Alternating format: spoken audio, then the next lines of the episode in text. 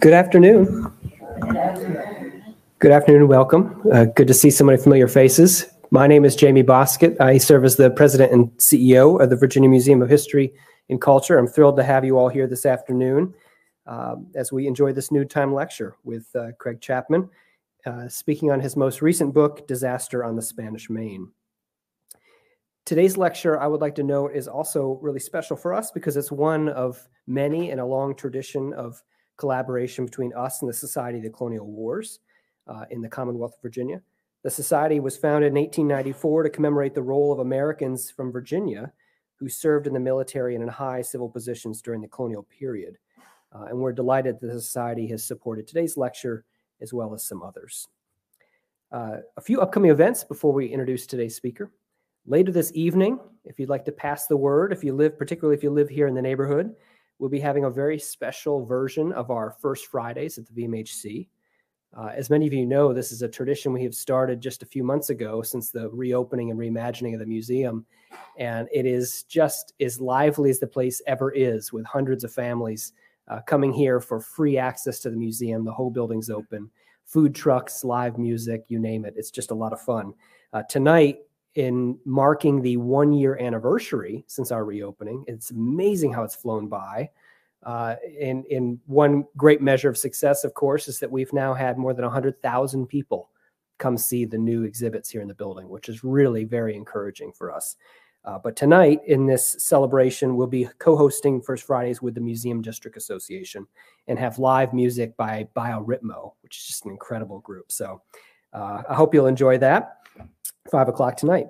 Tomorrow, if you just haven't had enough, you could just camp out. Tomorrow at 1030, uh, join us for a special collections focused program called A Picture is Worth a Thousand Words Photography in Virginia, when our staff here at the museum will provide an in depth discussion on how photography has helped document and interpret life in Virginia and feature some rare images from our collection that are not on display. If you're a photography nut, you really should come to that. Next Thursday, May 11, join us here in the Robins Family Forum at noon for the uh, Rachel Beanland's lecture, Turning Fact into Fiction. Rachel will speak about her newest book, The House is on Fire, a work of historical fiction about Richmond's theater fire of 1811.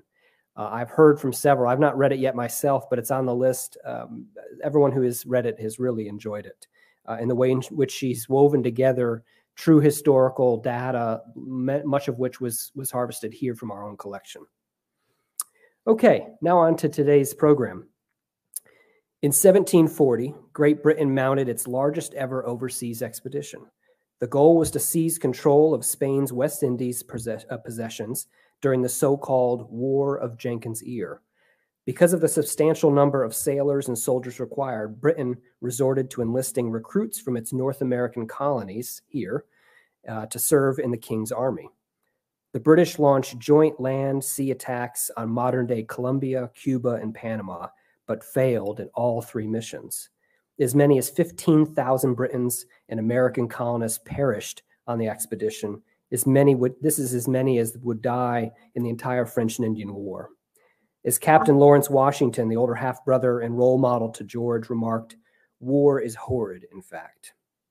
To take us on this historical journey today, Craig Chapman is the author of three incredible military histories, which demonstrate his mastery of America's military past, spanning a period of some three centuries. Uh, and I'd like to note Craig himself is a part of our collective military story, having served some 28 years as an infantry officer in the U.S. Army and National Guard. In his first book, More Terrible Than Victory, Craig explored the wartime service of the 1st Regiment of Volunteers raised in North Carolina. Then, in Battle Hardened, he traces uh, the story of Bill Chapman's journey from D-Day to VE Day, and that's that's your father, right? That's incredible. Uh, is an infantry lieutenant in the Second World War through Bill's own recollections in his wartime letters home to his wife. His most recent book and the subject of today's talk, Disaster on the Spanish Main, turns our focus to the 18th century and to a all too often forgotten episode in North American history.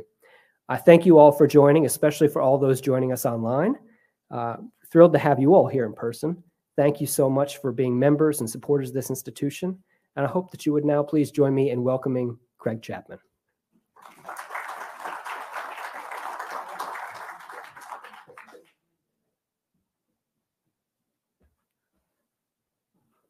Well, good afternoon. I am Craig Chapman, author of Disaster on the Spanish Main. Uh, before I begin, I just want to extend my thanks to Jamie, James Brooks, Graham Dozier, and the rest of the staff here at the Virginia Museum of History and Culture, and much appreciate your hospitality. We're going to cover some unfamiliar territory here uh, in discussing the War of Jenkins Ear. I know quite a few questions might come up during the course of this, so I'd ask you to hang on to them. We will have an opportunity uh, to go over the questions that you might have. In October of 1740, 36 years before the Declaration of Independence, 400 Virginia colonists joined troops from Massachusetts, Pennsylvania, New York, North Carolina, Maryland, and traveled to the Spanish West Indies during a conflict known as the War of Jenkins' Ear. So, before I go any further, can I see a show of hands of any of you who have even heard of the War of Jenkins' Ear before today? Actually, there's an appreciable number. I'm impressed. Very good. Well, the Anglo Spanish conflict of 1739 to 1744 grew out of trade disputes between Spain and Britain in the West Indies. Spain tried to enforce an onerous trade monopoly on its own New World possessions. And of course, British merchantmen repeatedly tried to violate the trade monopoly by slipping into Spanish ports and selling lower priced English goods to replace the heavily uh, marginalized uh, goods coming off these Spanish treasure ships that they were selling to their own colonists. Spanish authorities tried to interdict this smuggling by commissioning privateers, or what we would call, or what they called guardacostas. They were sent out to uh, impound and return to a Spanish port any British ships found smuggling or even sailing nearby Spanish ports. In one celebrated incident in 1731, Captain Robert Jenkins was captured, or his ship was captured off the coast of Cuba, and he got his ear sliced off by the Spanish Guardacosta captain. And you see a cartoon here depicting Captain Jenkins trying to present his severed ear to British Prime Minister Sir Robert Walpole. Well, naturally, this incident and several others in the following years created quite a furor within the British merchant community. These merchants obviously asked, why should British merchant captains have their ships seized on the open sea when Britain had the biggest navy in the world?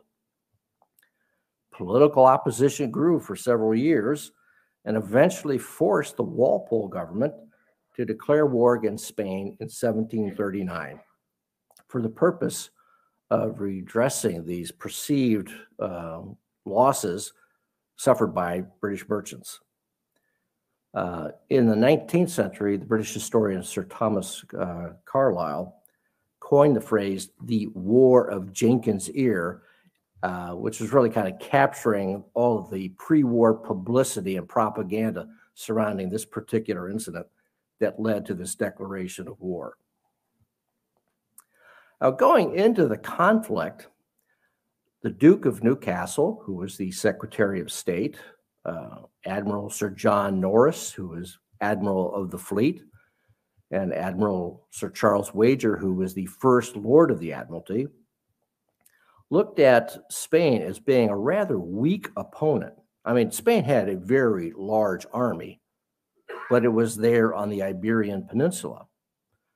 So they adopted a strategy, which you might describe nowadays as a maritime strategy, of blockading the Spanish Armada in its home ports, giving Britain free rein to send an expeditionary force to the West Indies.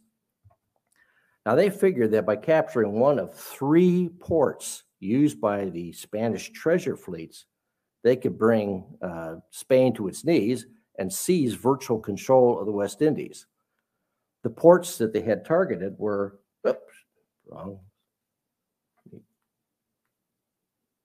me get back. There we go. Ports they had targeted were Cartagena de Indias in modern day Colombia, Veracruz, New Spain in modern day Mexico, and Havana de Cuba. Any one or more of these ports they felt would give them control over the Spanish West Indies. Well, they ran into an immediate problem. They found that to do this, they needed to draw more of their ships out of mothballs. Everyone had to get a full crew complement. And at the same time, they're trying to build up their regiments for the expeditionary force. They just ran out of manpower. They solved their problem when the Duke of Newcastle was rummaging through some old files and found a decade old suggestion from Alexander Spotswood, a former governor here of Virginia. Spotswood claimed that the British could raise 3,000 soldiers from North America to use against the Spaniards in the West Indies. But there was one important condition to raise that number of troops. They would only agree to serve under local officers, not regular British officers. Well, the king, Newcastle, and the admirals decided this was a worthwhile deal. To get 3,000 men would be enough to launch the expedition.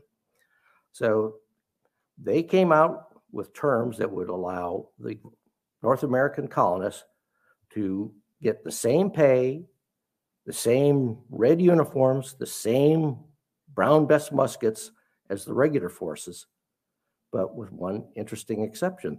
They only had to volunteer for the duration of the expedition. Once the expedition was over, they would be returned to their home colonies and they could keep their scarlet uniforms and their muskets. Not a bad deal. And for any militia officer or gentleman of means who could raise a full company of 100 men, the king would extend a regular army commission to that officer. Now, the key to the success of this program was getting the right officers to volunteer, to step forward to start recruiting. These would be officers or leaders that men would trust and would be willing to serve under. It also involved a financial risk on the part of these officers. They had to subsist, lodge, and pay their recruits with only an expectation of getting a commission at, at which point they would be able to recover their investment. Here in Virginia, four officers were able to recruit full companies of 100 men. And you may recognize the name of one of these, Lawrence Washington. Yeah, as Jamie said, the older half brother of George Washington. It should be noted that here in Virginia, they were helped a little bit in getting their full complement of, com- uh, of volunteers. Uh, the Burgesses passed a law that said that any unattached uh, man who had no value or verifiable form of employment was subject to being enlisted, whether he liked it or not. So, not everybody was that willing to serve. but from Massachusetts to North Carolina, dozens of wealthy gentlemen and militia officers enlisted over 4,000 troops. So many that the British ran out of commissions, leading some colonies to turn away hundreds of potential recruits. Some officers were not able to secure one of the 30 captain's commissions that were brought over, and they had to accept a warrant that could be turned into a uh, uh, commissioned by the expedition's commander, Major General Lord Cathcart, but that would only happen once they got to the rendezvous point in Jamaica. It was an iffy proposition. One New Jersey officer hedged his bets. He was holding a warrant, kept his company together, and got them on board the transport ships for deployment. But he left town without paying a hundred pound lodging tab for his troops. He did, in fact, in the end, get his commission. The king had designated uh, Alexander Spotswood to be the regimental colonel of the North American Regiment, as well as being the deputy commander to General Cathcart. Uh, he was promoted to the rank of major general. Unfortunately, during the recruiting campaign, Spotswood died. He was succeeded by, uh, as colonel by William Gooch, who was the sitting governor of Virginia at the time. So the regiment would later be known as Gooch's 43rd Regiment of Foot. And you have here a picture of a good old red blooded American soldier from 1740, scarlet uniform and all. Starting in late summer, the companies arrived in camps to begin the, an abbreviated period of training, which, by the way, uh, involved a lot more than they might have assumed. Many of them may have been veterans of the militias for their various colonies, but serving as a British soldier was far different than being in the militia and required detailed training on precise uh, execution of the manual of arms as well as unit exercises. The Virginia companies happened to do their training at Williamsburg Commons. Unfortunately, the expedition's timetable cut short the training. Uh, the recruits had to board transports in late September, and in early October, the 36 companies departed from various ports to sail for Jamaica, becoming the first troops, first American troops to ever deploy overseas. At this point, you know, we can say that the effort to raise a British Army regiment in the American colonies had been a success. The colonial soldiers had been enlisted, organized, partially trained, and then deployed. Now, this might be a convenient point to see if anybody might have some questions about just the process of what uh, happened to raise this particular regiment. And you may have some questions about some of the intricacies of being in the British Army. So if anybody has a question at this point, I'd be happy to entertain it. I'm just curious, um, wait, one second, get up. my Yeah. Can do. Yeah, Go ahead. Thank you, thank you. Um, As I understand it, uh, serving in the West Indies was almost a a death sentence because of disease and such. Was it possible that the British were eager to uh, raise colonist troops so they wouldn't waste their actual troops uh, to uh, know, very unhealthy campaign? Well, you raised a good point. Uh, at the time, the West Indies were notorious as being a deadly place uh, for anybody coming out of Europe. Uh, the British High Command uh, wasn't so um, uh, disingenuous as to prefer to lose American colonists versus their own British Army um, soldiers. But there was some thought that the uh, North American colonists, being in America, were accustomed uh, or acclimated to the Caribbean climate. So the thought was well, if they came from New York or Massachusetts, they would fit right in in Cartagena. yeah, a little bit of naivete, but uh, certainly there was a lot of concern about tropical fevers. Uh, and this is worth getting into uh, because at the time, the state of medicine in the world considered the fevers to be endemic to the climate or the environment in the West Indies, you know, which we know is not true. But the, they thought that anybody coming out of Europe would would be able to survive about six weeks uh, on the land before uh, the spread of tropical fevers would get the better of them and it would take a lot of lives, put make a lot of people sick and ill. And the thought was that well, this is either from the the dews coming or the vapors arising from the ground, or it was heavily associated with the rainy season. So um, the planning for this campaign was to get to the West Indies and capture one of these ports before the late spring rains arrived. And the feeling was, if well, we can get this done quickly enough, uh, we can do it without losing a lot of troops. That we now, knowing what we know about the spread of malaria and yellow fever, it's not the dews or the rains that cause the fever, it's mosquitoes. And uh, we'll see the effect of that in a little bit. Yes, please, down here. So what, what were the economic conditions and motivations behind the, the improvement? Wasn't the economy and beginning pretty prosperous at that point? Well, yes, you uh, raise a good point. The question is regarding uh, the relative state of the economy in North America versus Britain. And one of the major misgivings the British High Command had about hiring or raising a force in North America was that, first of all, they had distrusted the Americans because habitually the Americans were ill disciplined, uh, tended to complain a lot. And the other thing was that wages were higher in North America than they were in Britain. So the British were, you know, had kind of written off. They figured there's nobody economically desperate enough to enlist in the British Army.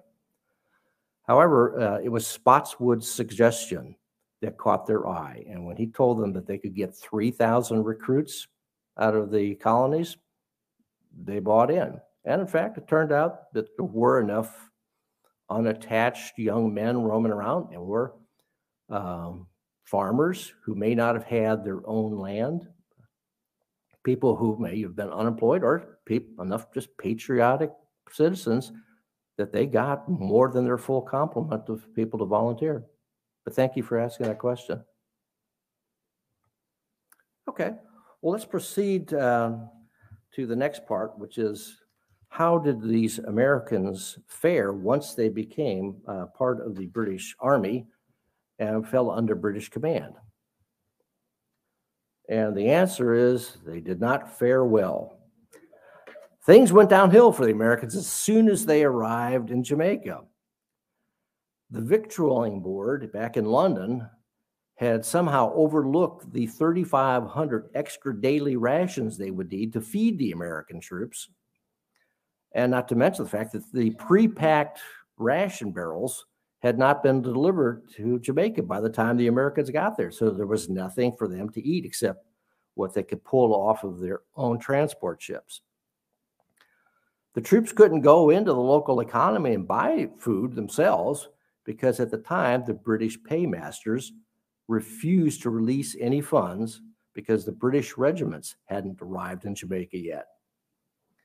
In the meantime, Admiral Vernon, who was the naval commander for this expedition and had been in the West Indies for a couple of years, ordered the Americans to remain on board their transports. He was afraid that if uh, the Americans got loose, got off the ship, they would run into Kingston and Port Royal and drink themselves to death in the in the punch houses there. The, that meant, though, that the American troops spent two months sitting aboard their transport ships in the harbor when they could have been out practicing the manual of arms or executing their unit exercises.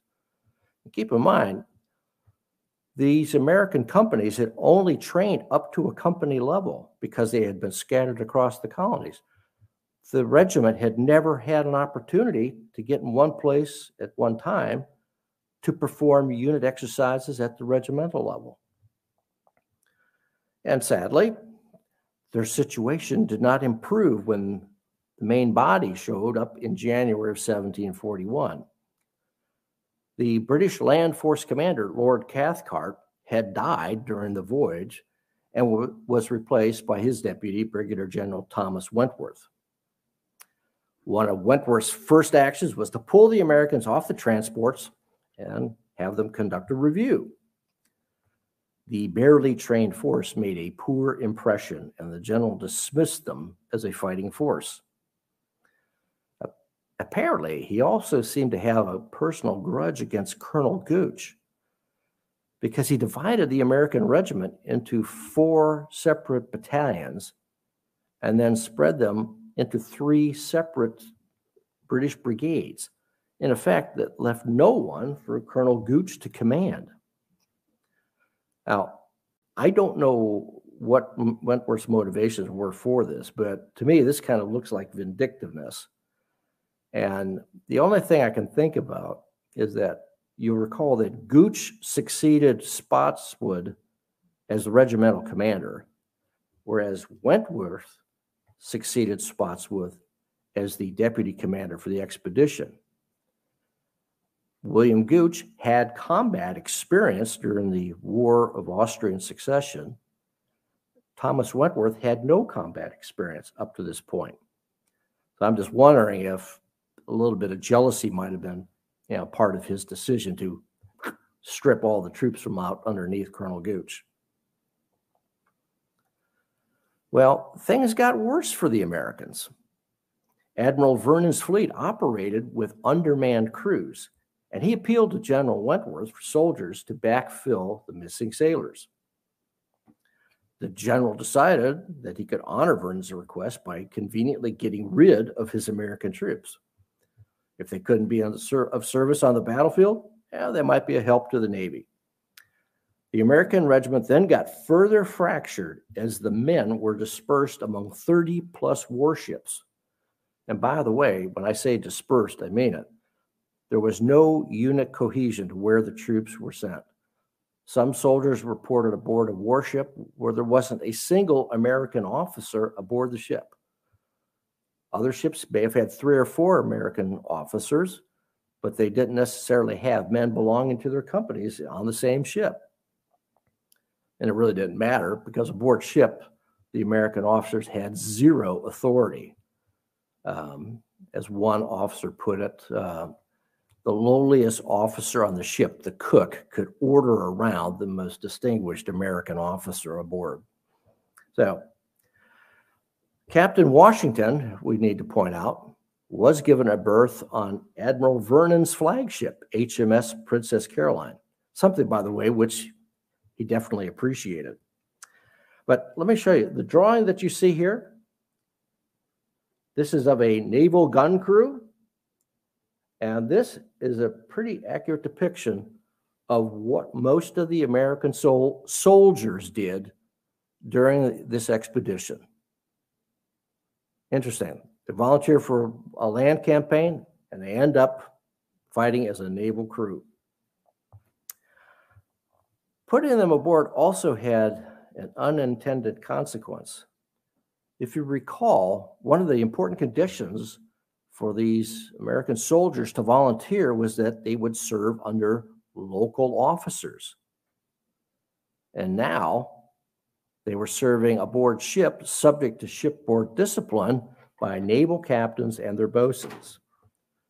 This obviously had a really negative impact on the morale of the American troops. Okay, well, let's proceed to the campaign. Admiral Vernon, who had been in the West Indies for a couple of years and pretty much dominated the expedition's decision making, uh, picked Cartagena de Indias in modern day Colombia as the expedition's primary objective. Now, let me get you a little oriented to the terrain here. Here is the city of Cartagena, surrounded by walls, bastions, and defended with numerous cannon. Uh, its suburb also was uh, walled and defended Getsemaní. And those were the two bridges linking Cartagena to the mainland. Cartagena itself sits on a long, narrow coastal strip. So making any direct attack would be very difficult. The dominant terrain feature is Cartagena's outer bay and inner bay, the Surgidero, by which almost all provisions came into the city of Cartagena. On the mainland side, uh, Cartagena is defended by a hill and with a Castillo San Felipe on top of that, uh, which dominates the city itself and the approaches to it from the mainland. Right? The entrances into the Outer Bay, there's the Boca Grande uh, channel, which was silted in to a very low depth and really unusable by any heavy ships. But south of the island of Tierra Bamba was the Boca Chica Channel, and this is the main shipping entrance into the Outer Bay. So, looking at the situation, uh, the British kind of figured that there's no way to mount a uh, an amphibious attack against Cartagena, and this narrow coastal strip really didn't provide any maneuver room to approach the city, which meant that they preferred a indirect approach, which would be come in through Boca Chica, come up here, land troops on the mainland, and then attack Cartagena from the landward side. The campaign began on uh, March 9th and 10th with a amphibious landing on uh, the island of Tierra Bamba.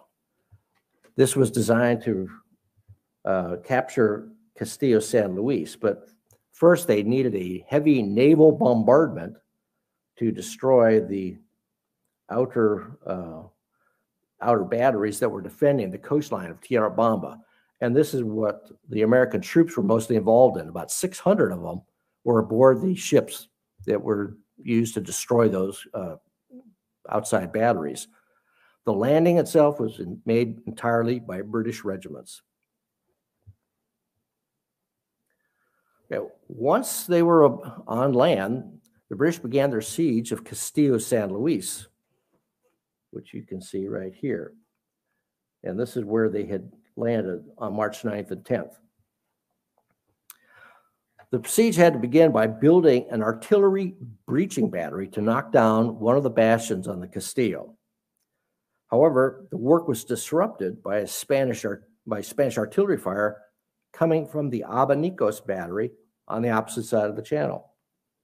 And here is the Spanish battery that was lobbing shells across the channel and disrupting the work uh, detail trying to construct the breaching battery. To eliminate this threat, Admiral Vernon sent a raiding party ashore on the night of March 18th and 19th. Captain Lawrence Washington was one of the two company commanders on this raid. The force stuck into a bay south of Abanicos that almost ended in disaster. They approached in, uh, if you, by the way, the map itself is turned 90 degrees. North is to the left. So they were landing south of Abanicos. And as they approached the land, two cannon shots went right over the head of the landing party. Turns out that the Spaniards had an unseen battery here at Varadero. So the raiders jumped out of their ships, rushed ashore, and overwhelmed the battery before they could get off another uh, salvo. Now, if you've ever been rowing out in a launch or a barge in open water, just you can imagine what a, a salvo of grape shot would have done to that raiding party. It, it appears that the Spaniards had their guns already loaded with round shot, and uh, their aim was a little high. But this could have been a, a catastrophe for the raiding party. But they got ashore, took out the Varadero battery, split into two columns to attack Abanicos from the rear. And a rather wild nighttime melee, the raiders captured the battery and ended up spiking its guns. The British continued working on their breaching battery. And you can see on this map, this is where the breaching battery was located. It began firing on Castillo San Luis on March 22nd.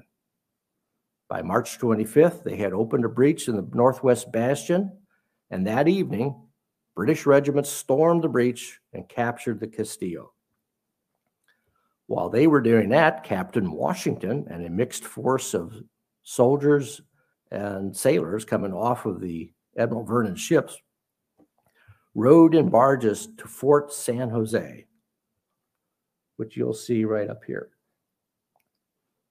The Spaniards had already abandoned Fort San Jose, and when the Americans and British sailors stormed into it, they found it was defended by one drunken Spaniard and his dog. So, in the meantime, of course, the British, or excuse me, the Spanish ships that were helping to defend uh, Castillo San Luis were destroyed, scuttled, and burned, except for one. Um, Admiral Blas de Lezo's flagship was captured by the British and would be later converted into a floating battery. Now, these actions marked a significant victory for the British, mostly for Admiral Vernon, who was able to enter Cartagena's outer bay and get his troops out of the winds and waves of the Caribbean Sea.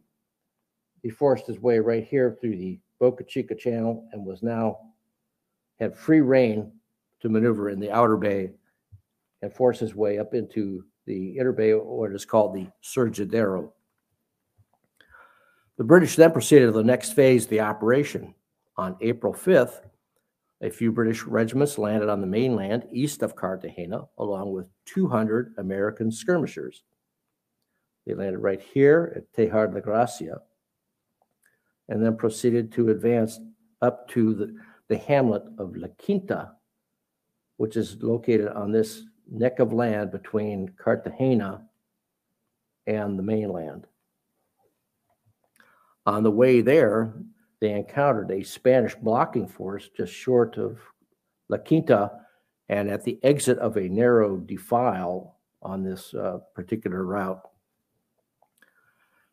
General Wentworth decided that he was going to send them uh, send in his grenadiers, which succeeded in routing that Spanish blocking force. He did find a convenient use for his American skirmishers because he put them out here in the woods as a flank guard for the grenadiers. But the grenadiers did the main work and cleared the, the, the area.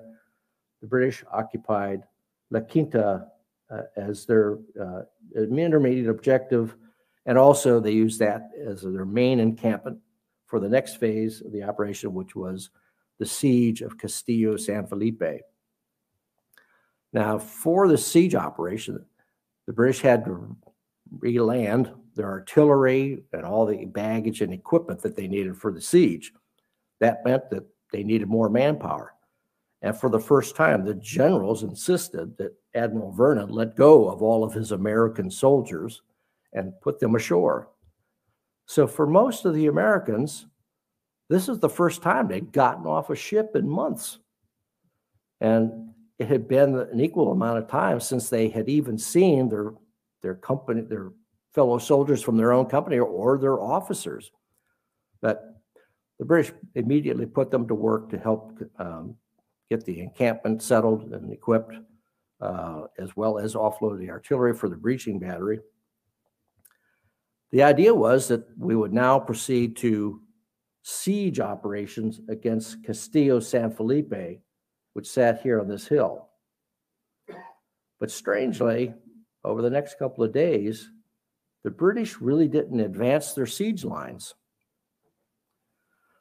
The problem was that General Wentworth was looking at the dwindling number of men that he had to work with to both guard the encamp, guard his encampment as well as construct this new breaching battery.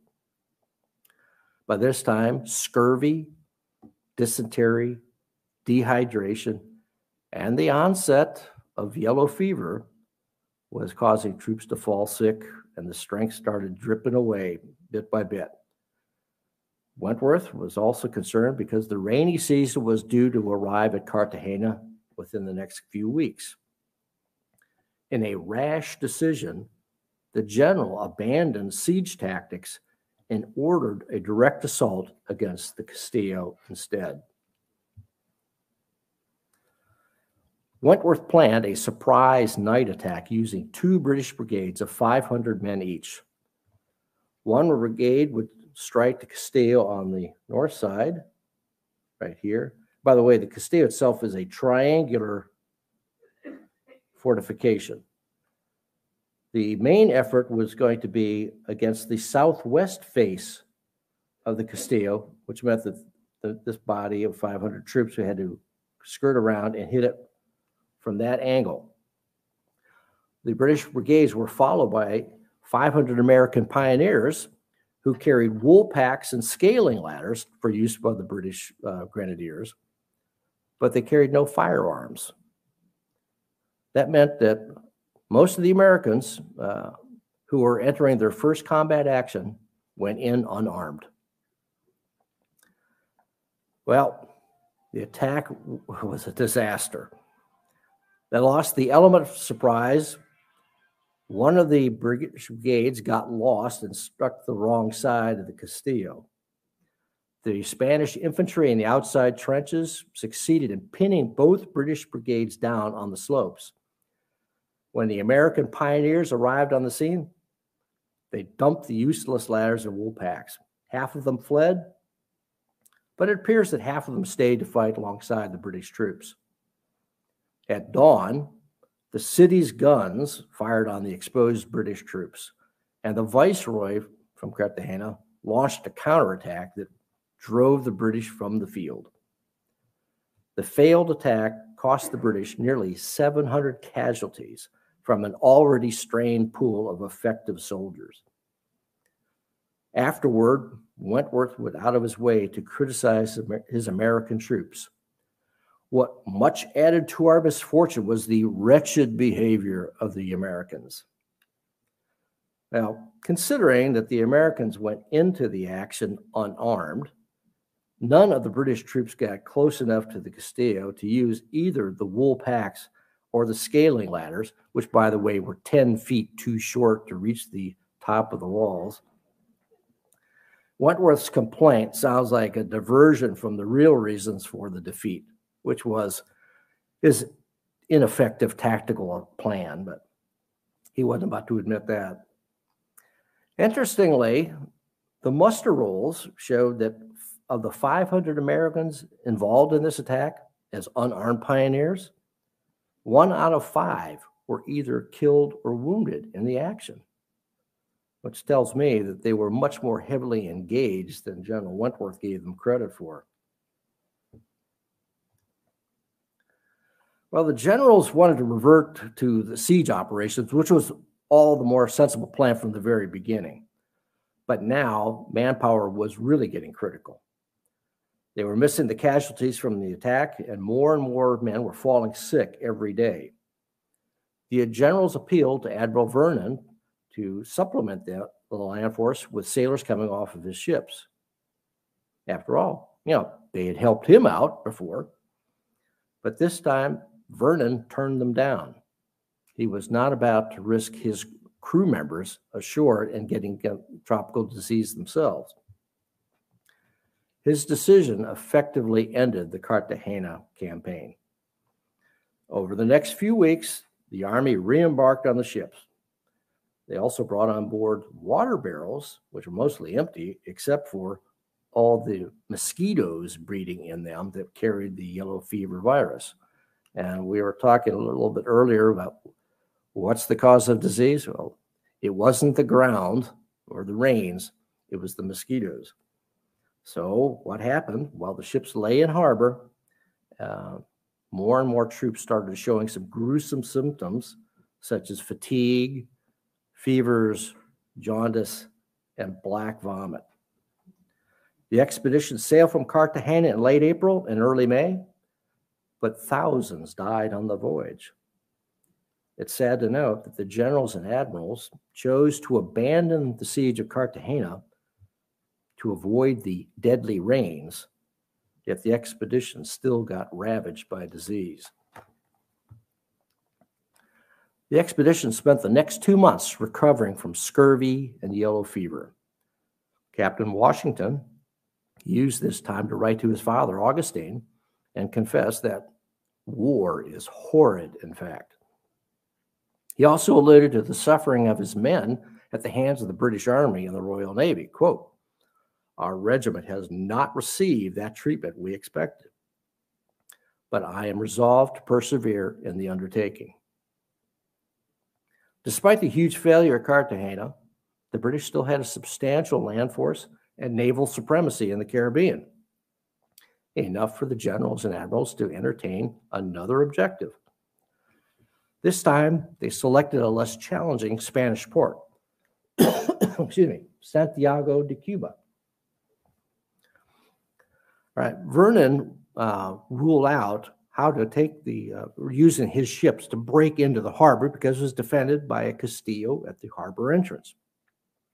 He insisted that the army have to reduce the castillo before the navy would get involved. That meant landing the army somewhere east of Santiago de Cuba and letting them initiate a siege against the castillo. Regrettably, the generals didn't bother to pin Vernon down about where he intended to land them. Vernon decided to put them ashore at Guantanamo Bay. Guantanamo Bay, by the way, is 45 miles east of Santiago de Cuba.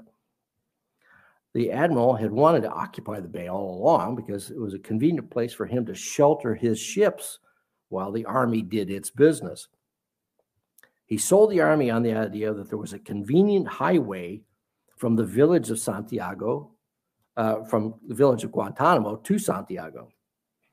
But the army got its first look at the terrain when Captain hmm. Washington's company, coming off of HMS Princess Caroline, excuse me, HMS Boyne by this time, and several naval officers went on a recon up the Augusta River. And down here you see the Augusta River emptying into Cartagena Bay. And they took a recon up to about this point into the interior. They reached a ridgeline of low hills where they got their first good look at the forested countryside.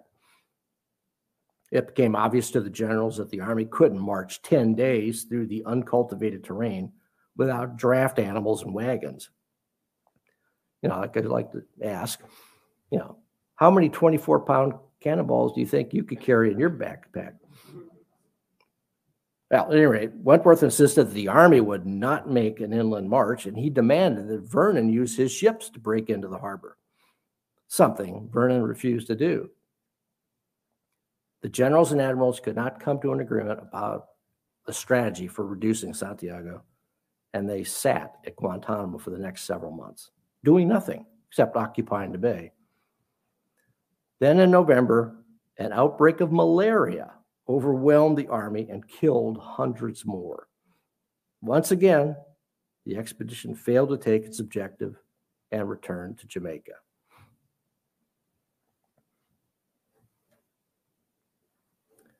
Fed up with the awful treatment their men suffered aboard Vernon's warships, the officers of the American regiment, issued a formal complaint to General Wentworth. Discipline on the ships was harsh and the living conditions were poor.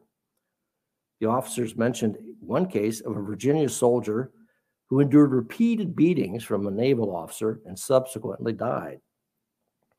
Despite this complaint, Vernon still needed crew members, and Wentworth let him keep the Americans aboard ship. The expedition made one last attempt in March 1742 to capture a meaningful objective. They picked Panama City, the operation would become a little tricky because it meant that the Army had to cross, by the way. All right, excuse me, I got ahead of myself here on the slides.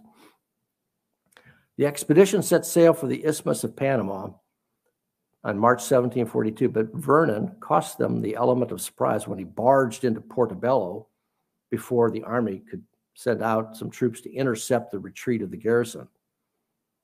The generals, knowing that the Spanish authorities had been alerted to the invasion, called off the whole mission and didn't even make a landing at Portobello. The expedition returned once again to Jamaica without having captured anything. By the fall of 1742, the government in London had tired of the expensive West Indies expedition. They canceled the expedition, dissolved the Expeditionary Land Force, recalled both Vernon and Wentworth. As for the 4,000 Americans who departed the colonies in dozens of transports, the survivors came back in just four ships.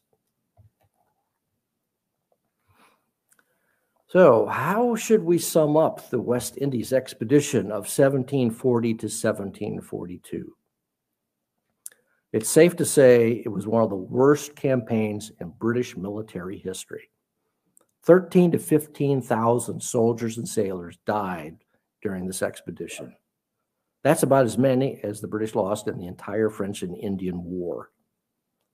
2,400 of the American volunteers perished. That's about as many as America lost in Afghanistan over a 20 year period. Well, what did the British accomplish for all this human sacrifice? Nothing, or nada, as these people in the Spanish West Indies still say. The British and Americans ended up parting ways, each despising the other. Now, the War of Jenkins Ear lingered for another couple of years until Britain and Spain became embroiled in the larger War of the Austrian Succession. So, in fact, the War of Jenkins Ear never had its own resolution. It got basically absorbed into wider conflict in Europe. However, during the War of the Austrian Succession, or what we call King George's War, the British government asked William Gooch to organize some of the veterans from the expedition to form the core of a unit to attack the French in Canada. Well, Gooch splashed cold water on that idea. we are not to expect any of those men who were on the last expedition. He explained that the colonists had lost faith in the British Army after the ordeal in the West Indies. Their experience threw a lasting cloud of suspicion on the regular forces that would limit future recruiting efforts in subsequent colonial conflicts. Instead, plenty of American colonists enlisted, but they enlisted in provincial regiments with local officers to fight in King George's War and in the French and Indian War. These colonial regiments and the officers and men who formed them would become the foundation of the Continental Army in 1775. Well, thank you for your attention. Hopefully, you've learned a little bit more about this relatively obscure war and Virginia's participation in it. Now, I'd be happy to entertain any questions that you might have. Yeah, please. 13 to 15,000 deaths, but I didn't see any numbers for the entire expedition. Out of how many? Uh, the it's worth it a little bit to talk about the casualties, the fatalities, I should say, uh, and kind of break that down a little bit. There were about a total of 13,000 soldiers in participating in this campaign over the two years. Uh, about two thirds of the British soldiers who participated died. About 60% of the American soldiers who participated died. In addition, uh, there were about 13 to 15,000 British sailors involved in this expedition. And I would guess somewhere between five and 6,000 of them died. So out of, you could see out of the expedition, probably 28,000 people in total participated from the British side, but 13 to 15,000 of them never came home.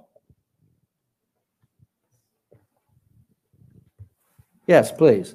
I was one of those who was ignorant of uh, this war until I Well, saw. don't feel lonely. Okay, well, um, but this morning I was thinking, this was a war launched by, uh, a war of conquest launched by a major power. And it turned out to be a disaster. And I thought, this sounds familiar. yeah, uh, lesson to be learned, right?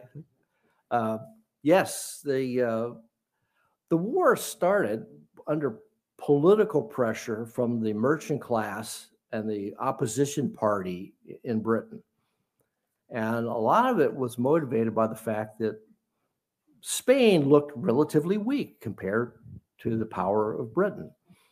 So I think a lot of this was people smelled an opportunity. Wow, if we could capture the Spanish West Indies, now we would be the ones beginning those 11 million silver pesos that were coming in through the treasure ships out of the New World.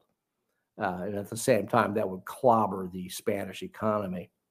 So I think a lot of this was the, the desire hey, this is an opportunity, not just a chance to redress perceived wrongs of our ships in the Caribbean. But um, Robert Walpole had made a comment during the pre war debates when he was trying to discourage the idea of going to war with Spain. He made a comment that um, the calculus of relative strength doesn't always bear out in the actual conflict. And it was obviously a prescient comment for what would happen. Yeah, on paper, Britain had definite military advantage, but you can't necessarily predict how a war turns out. Yes, in the, uh, in the back.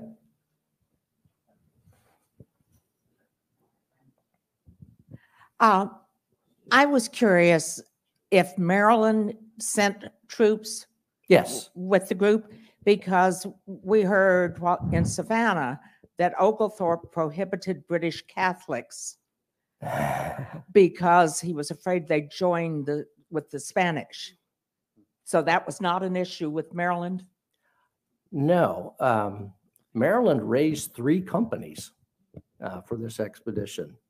Um, and obviously, some of them were Catholic. And there was a huge concern. Uh, after the uh, retreat from Cartagena, General Wentworth sent a letter saying that he was going to renew a recruiting campaign uh, up in it, back in the colonies to get replacements for all the people who had died at Cartagena.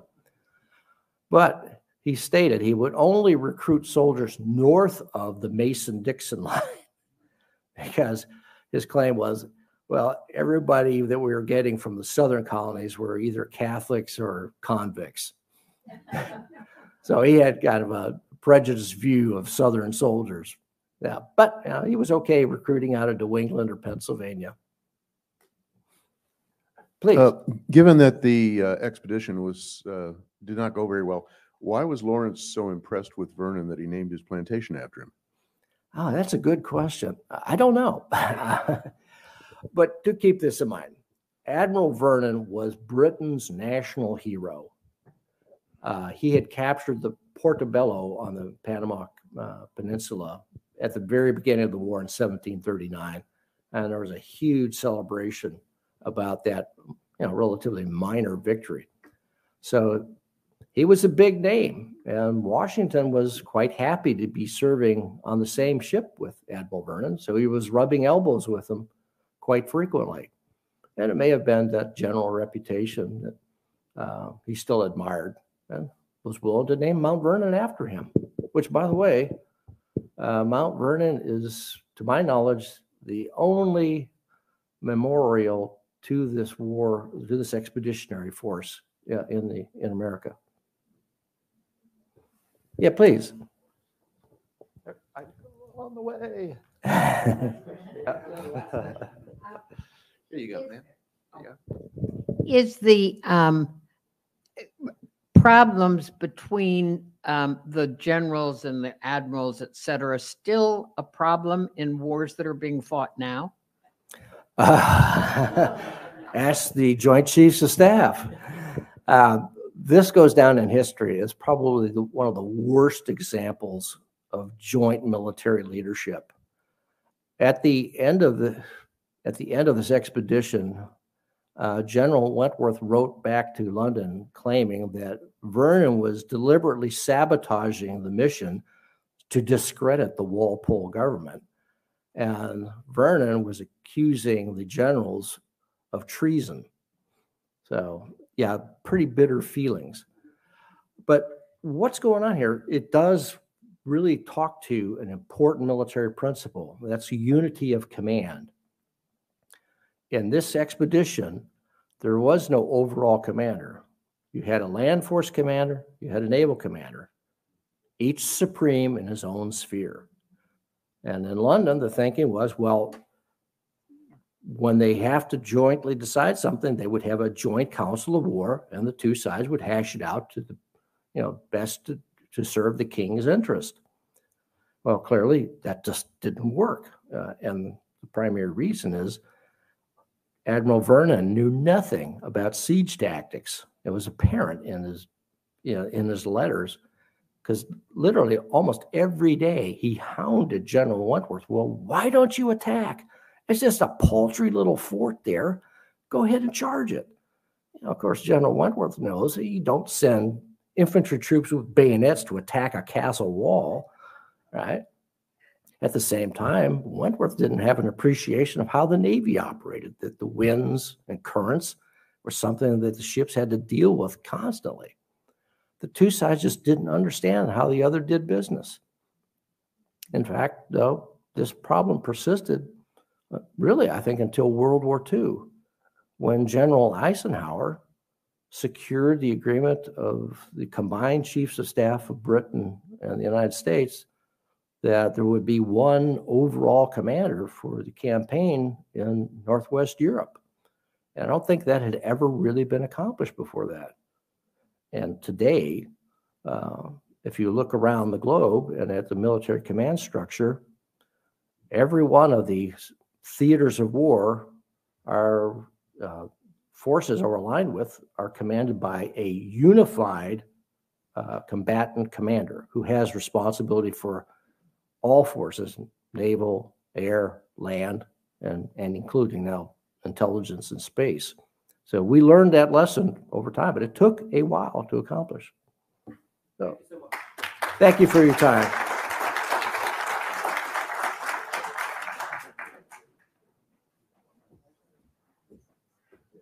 Thank you. That's very interesting.